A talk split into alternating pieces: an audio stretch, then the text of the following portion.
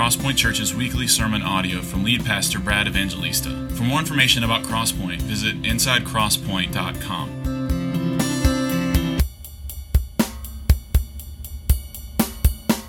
Amen. Good morning. How are you? All right, let's go 1 Timothy chapter 6.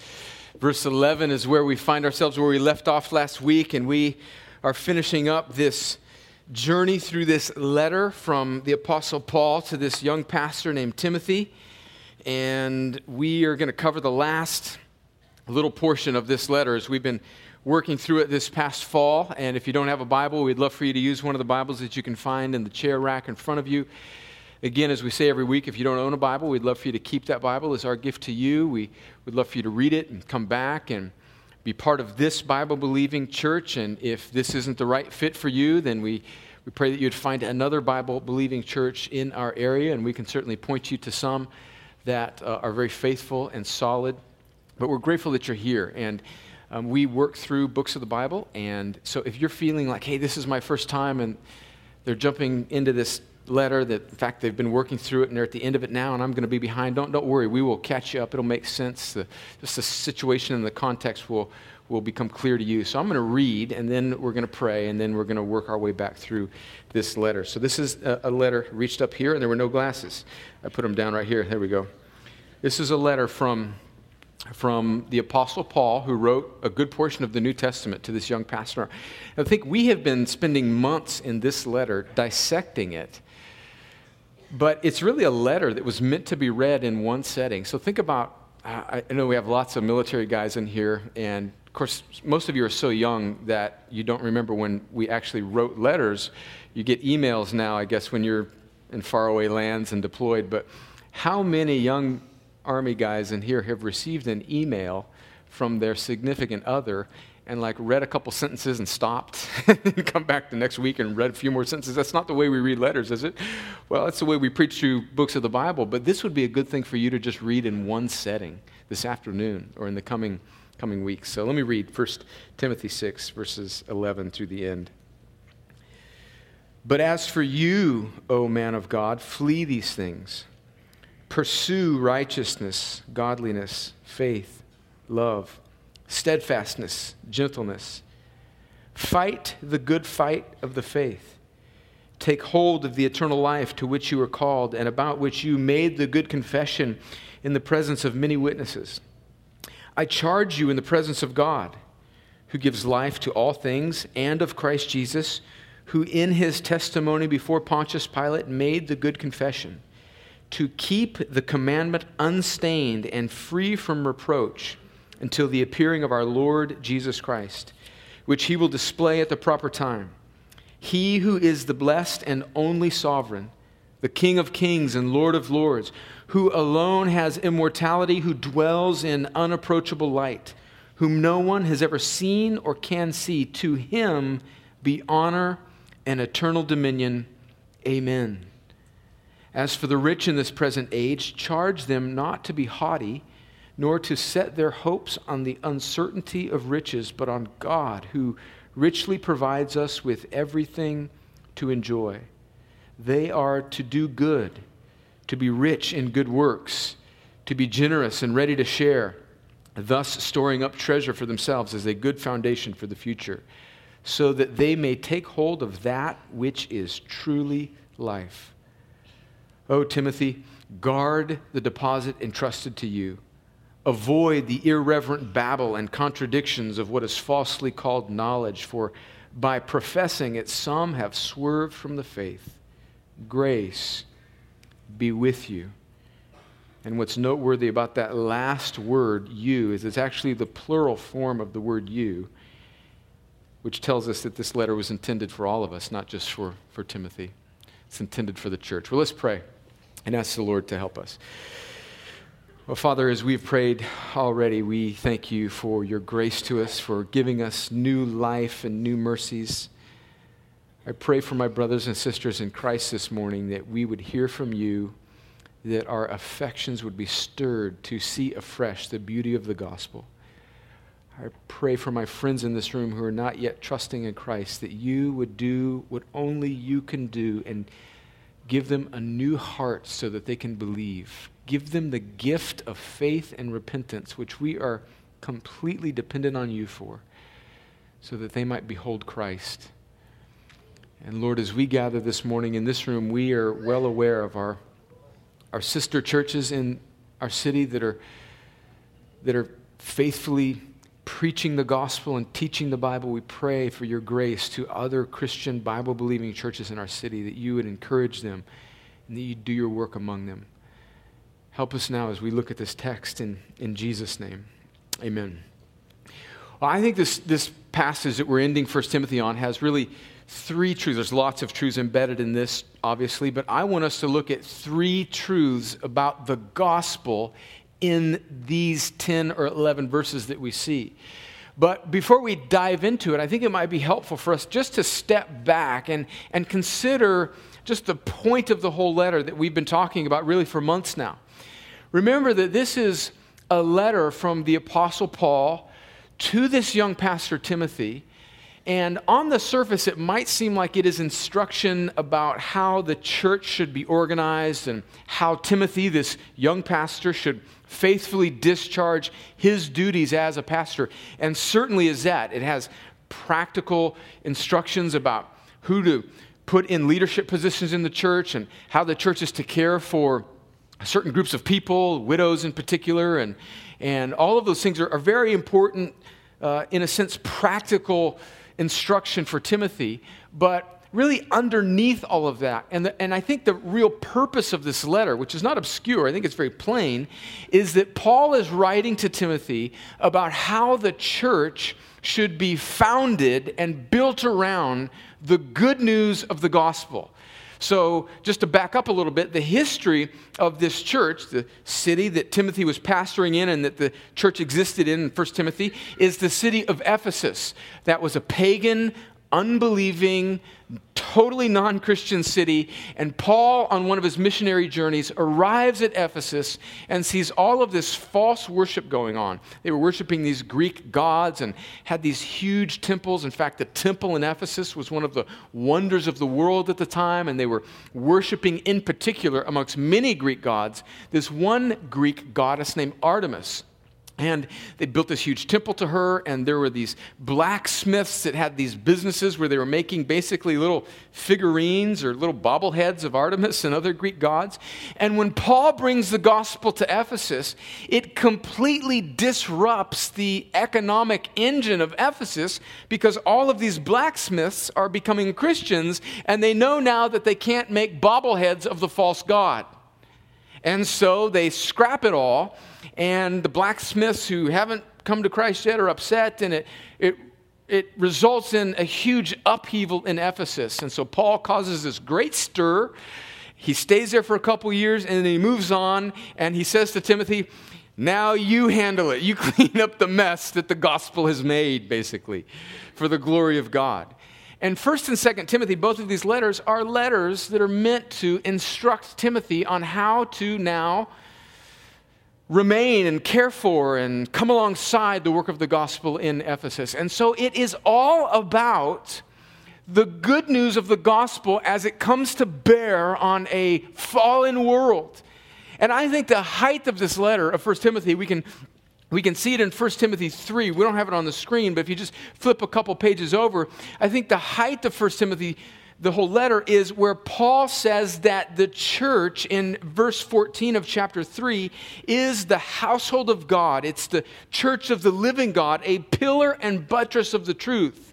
And so what he's saying is, is that we collectively, as a church in Ephesus, as Christians, that Timothy is pastoring, and thousands of years later, us, Crosspoint, we exist as a household of God where the living God dwells, to be a pillar and buttress of the truth, to hold up this truth, this good news about what a holy God has done to reconcile lost people to himself. And friends, that's the point of this, me- this letter. It's the point of the New Testament. It's, in fact, the point of the Bible. It's the point of everything.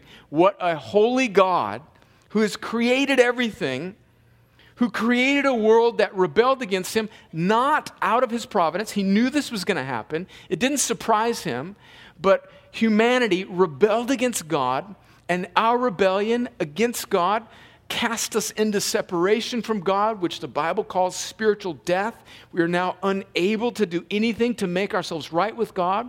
But God, knowing this and planning for this, sends his son, Jesus, the second person of the Trinity, to become a man and to, where all of us have disobeyed, Jesus completely obeys God perfectly, obeys his law, and then lays down his fully human, fully obedient, yet fully divine, eternally holy life on the cross to absorb the wrath of the Father and the punishment for sin for all those that would ever trust in him. And is now, as we have read earlier from 1 Corinthians 15, and as we have sung about, Jesus is risen from the dead and now is alive and has the keys to death, life, and the grave, and commands all people everywhere from every tribe and tongue to turn from trusting in themselves and put their hope in Him. And our only hope of this happening is God miraculously intervening on our behalf because we are by nature dead in our sins.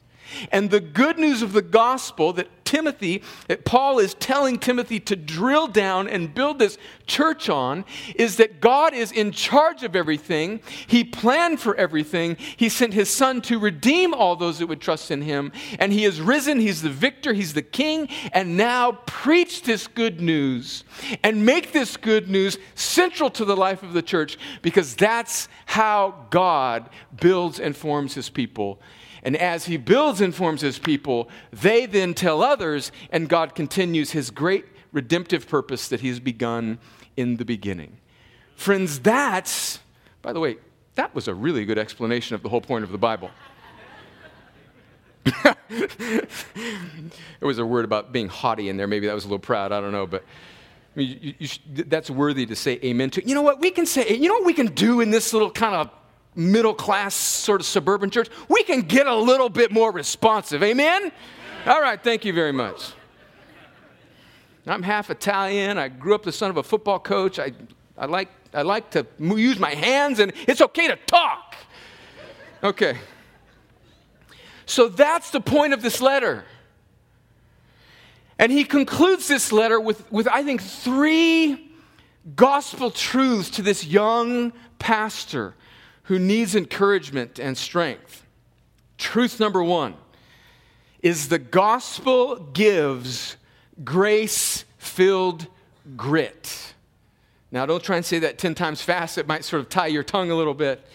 But the gospel gives grace filled grit. Let me read verses 11 and 12 again. Paul says, But as for you, O man of God, Flee these things. What were these things? Well, I think he's referring, in a sense, to the whole letter and the instruction that he's given him about staying away from certain things. But I think, in particular, what's in view here is what immediately precedes verses 11 and 12, which is what we covered last week in verses 3 through 10, where Paul was admonishing Timothy to, uh, to be aware of the, the the love of money and the idolatry of stuff. And so he's saying, don't put your hope in those, these things. Flee these things. Pursue righteousness, godliness, faith, love, steadfastness, gentleness. Fight the good fight of faith. Take hold of the eternal life to which you were called and about which you made the good confession in the presence of many witnesses. So, what I want you to see here is these imperatives in just these first few verses. And, and if you're not aware of what an imperative is, it's just a, it's a grammatical term meaning a command, something that, that the writer is telling us that we must do. So look just in the first few verses there flee, pursue, fight, take hold of the eternal life. So just he orients us here at the beginning of this passage that the Christian life is one that is active. The, the message of the gospel is not that Jesus gave you a good start and now if you will meet him halfway, things will go well. No, it's that Jesus caused you to pass from death to life, and where you were completely unable, now you are enabled, and now you're alive, not to sit back into passive reception and grace, but to let that grace infuse us with passion for pursuing, for pursuing God. We've mentioned often here that um, there's a pattern in the New Testament, particularly a pattern in Paul's letters, and it's the pattern of the in, again another grammatical term here, but you, will follow with me even if you even if you didn't do so well in English when you were in high school. The, the pattern of the indicatives always come before the imperatives. And what do I mean by that? Indicative is a, grammatical term that is a statement of truth. It's a statement of what has happened. And the imperative is, again, like I mentioned just a moment ago, a command. It's something that we must do in light of what the indicative is. So, said a little bit more plainly, the gospel, in particular the New Testament and Paul's letters, have these patterns that what Jesus has done always comes before what we must do. Do you get that very important distinction?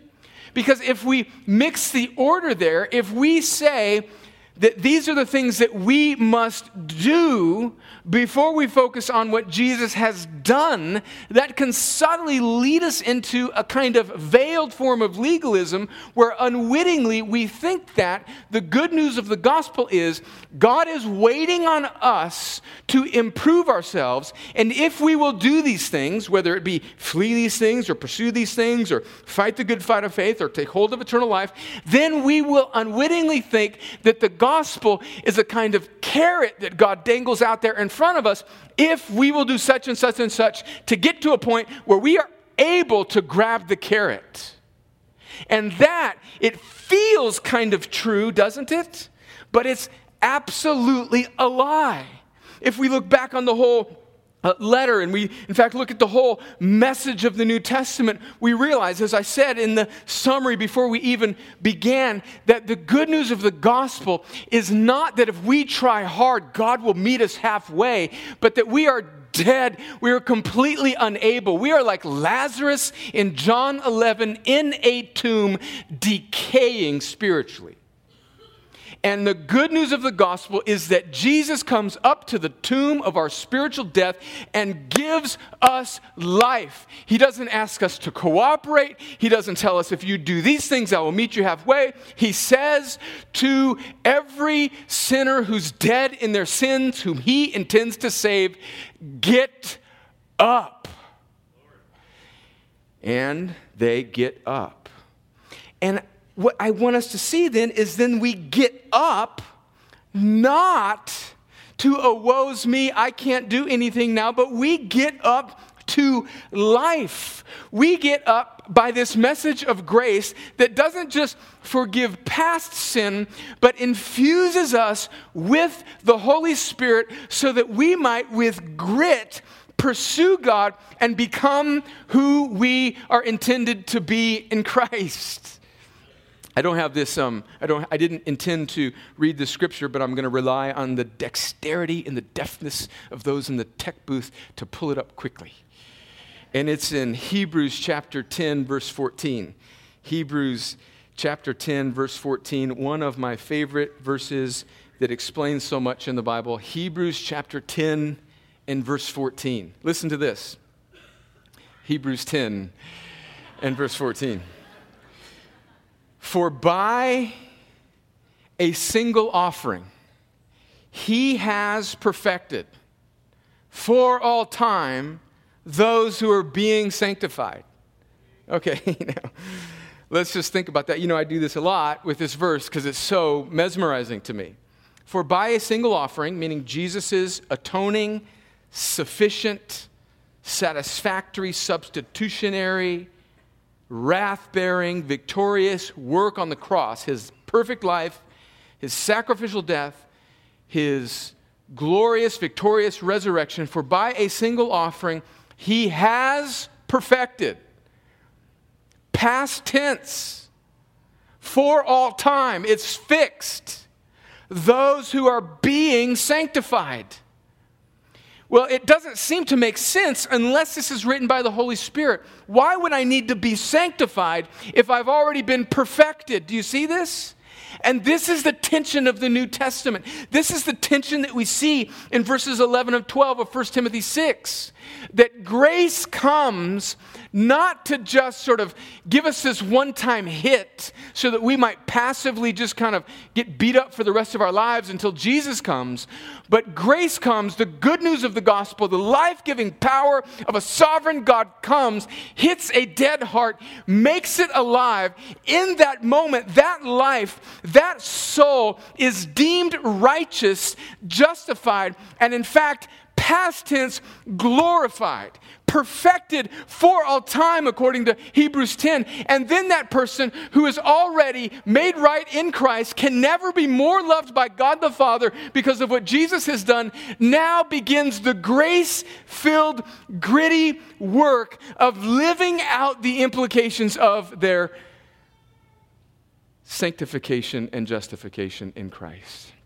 Friends, that's the Christian life the grace filled grit. And so let's just land it here. And let's just say that if you are wrestling with some debilitating sin, and, and, and to some degree all of us are, right? That the grace of the gospel doesn't just come to forgive it, but to empower you to fight against it in that moment to pursue righteousness. Jesus has not died on the cross so that you might passively sit by, but he comes to infuse us with spiritual grace, the Holy Spirit that abides in us to fight so that we might become who we already are in him. The gospel gives grace filled grit. Secondly, the gospel has a goal in mind. Let me read verses 13 through 16 again. The gospel has a goal in mind. I charge you in the presence of God, who gives life to all things, and of Christ Jesus, who in his testimony before Pontius Pilate made the good confession to keep the commandment unstained and free from reproach until the appearing of our Lord Jesus Christ. So we might ask in verse 14, what is the commandment there that Timothy is supposed to keep unstained and free from reproach until the second coming of Jesus? Well, I think in the context of this letter, that what Paul has in mind there in the commandment is not one of necessarily the Ten Commandments, but he's, he's speaking about his commandment, his mission that he's giving Timothy, has given Timothy. And I think we see that in the first chapter of the letter in 1 Timothy chapter 1, starting around verse 3, where he says, Listen, stay in Ephesus and charge certain people not to devote themselves to bad doctrine. But essentially, he's telling Timothy in 1 Timothy chapter 1 plant the gospel. This is the work to which God has called you. So I'm, I'm commanding you, I'm imploring you to do this. And so he's saying you, he's saying to Timothy here, stay with it, young man, until Jesus comes back. Verse 15, which he will display at the proper time. He who is the blessed and only sovereign, the King of kings and Lord of lords, who alone has immortality, who dwells in unapproachable light, whom no one has ever seen or can see. To him be honor and eternal dominion. Amen. I think that the goal that the gospel has in mind here is obviously the imminent return of Jesus. History is marching toward an ultimate goal.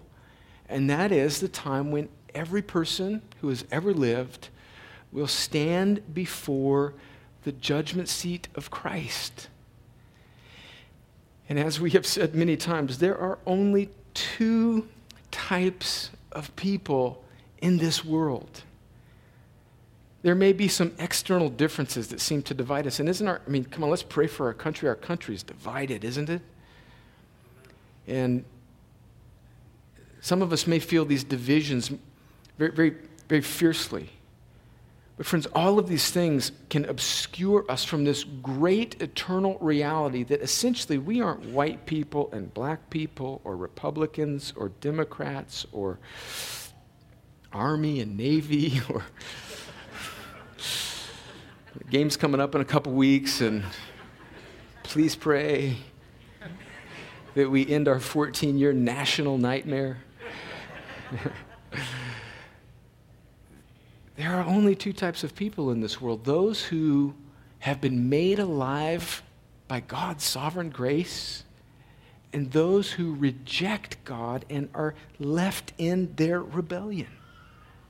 And the church exists not merely to help us live more pragmatic, functional lives here and now, but the church exists to hold up this great news that Jesus is coming again.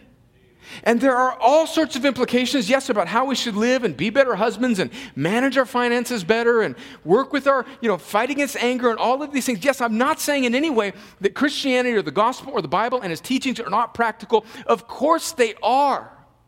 But we miss the whole point of our existence if we don't have ever present before us what Paul puts before Timothy in his ministry is that Jesus is coming again. And what you are doing is not conducting a self help clinic every Sunday when you gather God's people together, but you are reminding them that the only sovereign, the King of Kings, is coming again.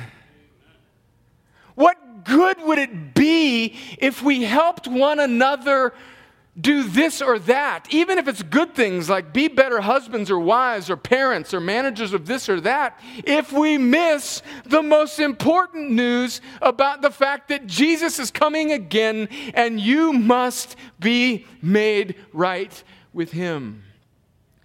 Oh, that we would be a church that always has in front of our hearts and minds the imminent return of Jesus. Now, let me just confess something. This is honestly one of the hardest things for me about the Christian life. Remembering this, living in the light of eternity. It's hard for me. Maybe I'm just, is this a safe place? Can I be a weak Christian in front of several hundred of my closest friends? Um, it's not because I don't believe it. I believe everything that the Bible says. I believe that God became flesh and dwelt among us. I think there's some hard things to, hard truths in the Bible to understand and articulate.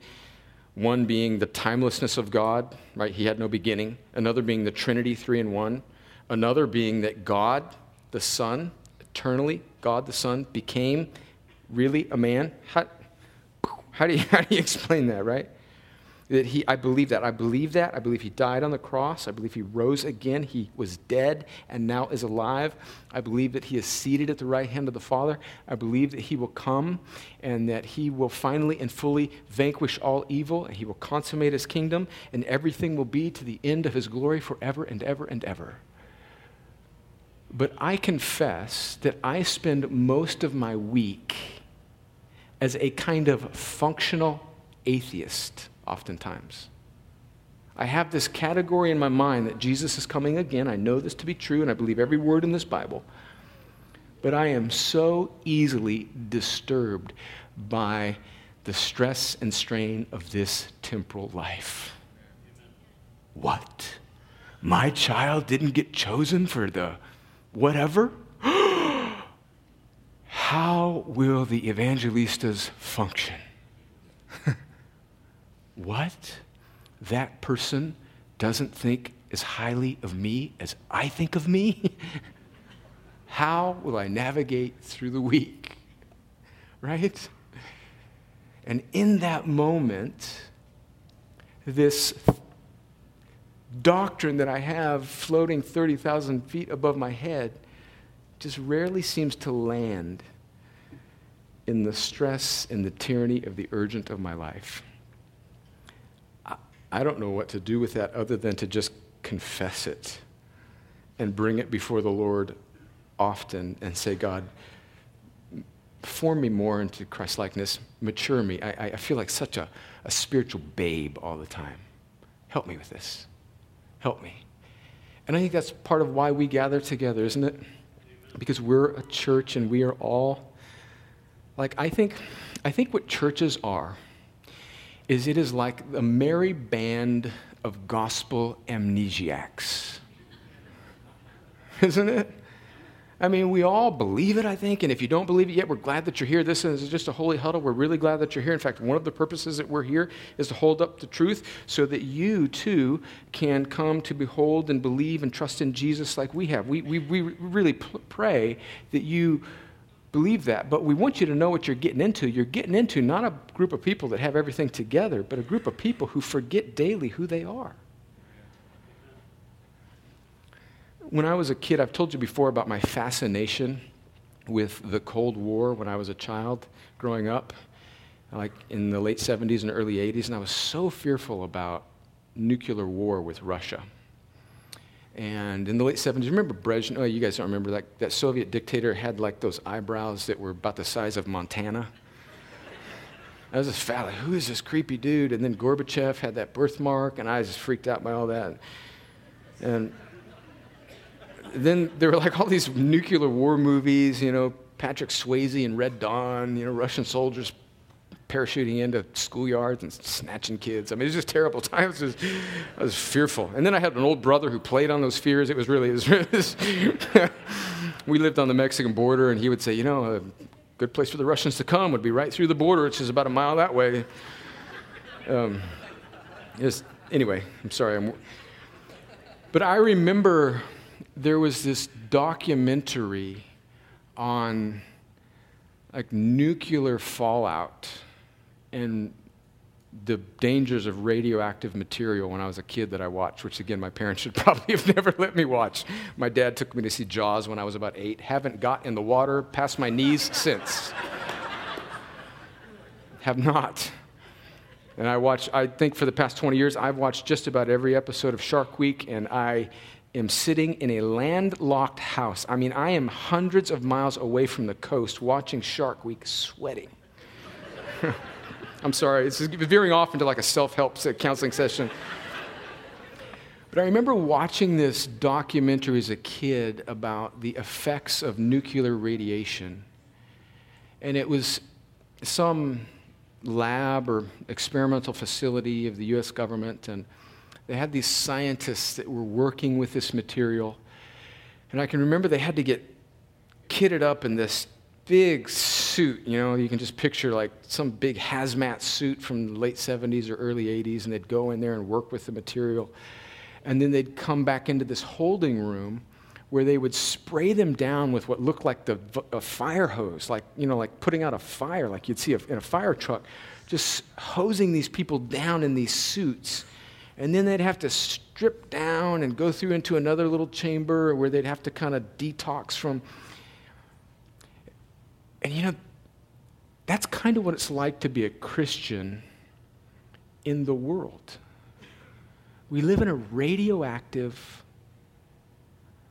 incredibly dangerous culture all the time that is exalting itself against everything that this word teaches. And our life together as a local church, our interaction with one another, our fellowship with one another, I think is intended to be a kind of detox chamber.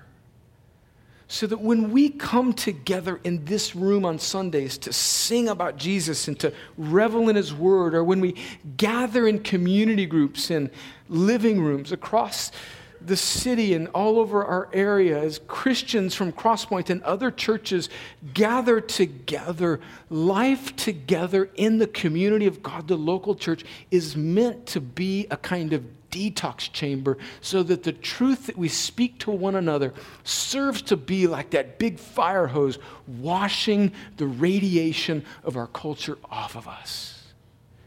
And so I don't know how to deal with my functional atheism, my functional forgetting of the gospel. I don't know how to deal with my gospel amnesia other than to confess it to the Lord, to you, and for us to keep gathering and linking arms because Jesus is coming back. And then finally, truth number three the gospel grounds us in now so as to increase our joy then. Let's do this quickly. Look, look at verses 17 through 21. As for the rich in this present age, and do not go where people go, like, ah, yeah, now he's going to dog on the rich. No, no, we're, most of us in this room are rich.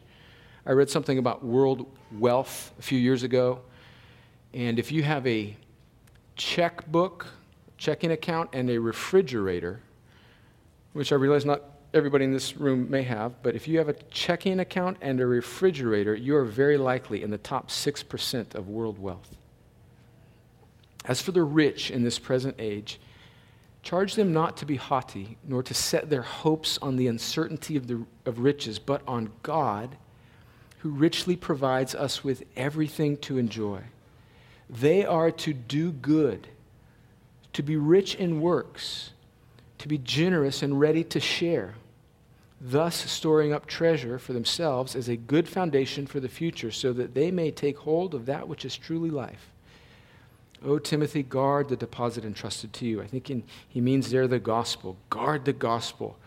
Guard this news. Avoid the irreverent babble and contradictions of what is falsely called knowledge, for by professing it, some have swerved from the faith. Grace be with you. So, what I think is going on in this text as we conclude is that Paul is not condemning wealth at all.